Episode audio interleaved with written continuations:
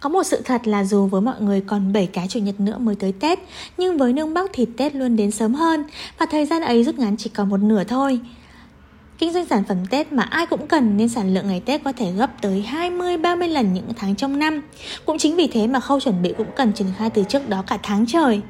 Những ngày giáp Tết xưởng chúng mình phục vụ một ngày tới hàng trăm đơn. Số bánh sản xuất mỗi ngày lên tới vài nghìn, thậm chí là vài chục nghìn bánh. Bộ phận nào cũng đều phải tăng ca, Có hôm chúng mình ở công ty từ sáng cho tới tối mịt.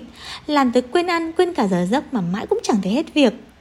Lựa chọn một sản phẩm mà rất nhiều thách thức như hạn sử dụng ngắn, phụ thuộc 80% vào con người, lại chẳng thể sản xuất trước hay là năng suất thì luôn bị giới hạn trong một ngày.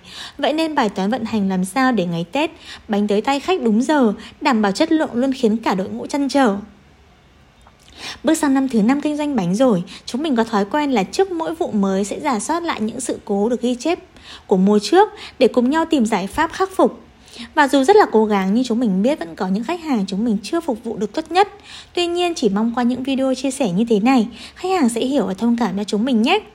Năm nay với sự chuẩn bị kỹ hơn, chúng mình hy vọng sẽ giảm thiểu tối đa được những sai sót và ngày càng có nhiều người lựa chọn bánh làm quà tặng, mang chiếc bánh được đi xa thật xa hơn nữa.